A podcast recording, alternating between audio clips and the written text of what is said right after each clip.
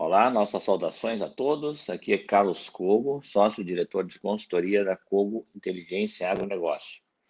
E abrimos esse mês de maio, na transição entre abril e o novo mês, com os preços do arroz estabilizados no mercado brasileiro. É, no sul do Brasil, tomando como referência o Rio Grande do Sul, os preços têm oscilado para os produtores no saco de 50 quilos, num patamar que vai aí desde os 84 reais até os 90 reais, a depender da região.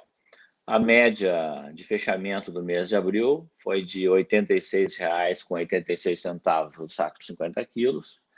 FOB produtor, para um arroz em casca com 58% de grãos inteiros. Aquelas variedades nobres com percentuais maiores de grãos inteiros, acima de 62%, com valores oscilando aí numa faixa entre 91 e 94 reais. Os preços vêm mostrando é, uma relativa estabilidade nesses últimos meses. É, o ano começou com uma cotação ao redor dos 90 reais. O produto perdeu um pouco de sustentação com a colheita,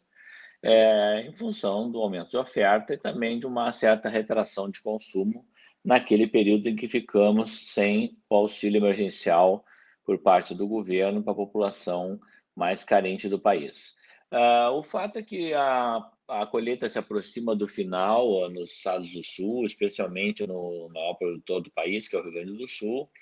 praticamente em fim de para o trabalho de colheita, mostrando uma produtividade muito alta, eh, se aproximando, na maior parte das regiões, da faixa de 9 mil quilos por hectare, mas com relatos de até 10 mil quilos por hectare. Então, o mercado nesse momento está recebendo a nova safra e num fluxo é, bastante alto de oferta nesse momento, que impede uma, uma reação maior dos preços. Boa notícia que chegou neste final do mês de abril e que vai impactar nos próximos meses, principalmente no que diz respeito às exportações, é a abertura de uma cota por parte do México para importação de 75 mil toneladas de arroz em casca até dezembro deste ano. O Ministério da Agricultura encaminhou uma correspondência aqui para os produtores de arroz é, é, do Rio Grande do Sul e de Santa Catarina, é, solicitando que fosse divulgada a notícia, levando em conta que isso pode interferir no desempenho né, dos preços ao longo dessa safra 2020-2021.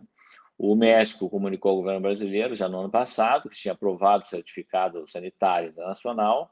é, e aí agora o Brasil abre mais um mercado para poder colocar o seu arroz lá fora, num ano que as exportações é, estão é, num nível inferior ao patamar visto no mesmo período do ano passado. Nós estamos ainda é, com as exportações é, entrando num ritmo mais forte no mês de abril, agora devendo ganhar mais força também no mês de maio. Então, nesse cenário, a tendência é que os preços é, pagos aos produtores permaneçam estáveis, há uma certa pressão por parte dos compradores para tentar reduzir os preços pagos aos produtores, mas nesse momento é uma pressão que não tem sucesso, uma vez que o produtor está se sentindo numa situação bastante confortável, à medida em que é, tem a sua colheita de soja, na maior parte também junto com as áreas de arroz, e a soja nesse momento está com preços bastante elevados, então muitos produtores acabam optando em vender um ou outra cultura em parcelas é, adequadas aos pagamentos e necessidades e compromissos de curto prazo. Tudo isso acaba não pressionando o mercado com oferta e impede que a pressão baixista por parte dos compradores tenha sucesso. Fica para a próxima avaliação a questão do câmbio, né, que está em queda, o dólar vem, vem cedendo e isso vai acabar impactando na redução da paridade de exportação, no valor que é oferecido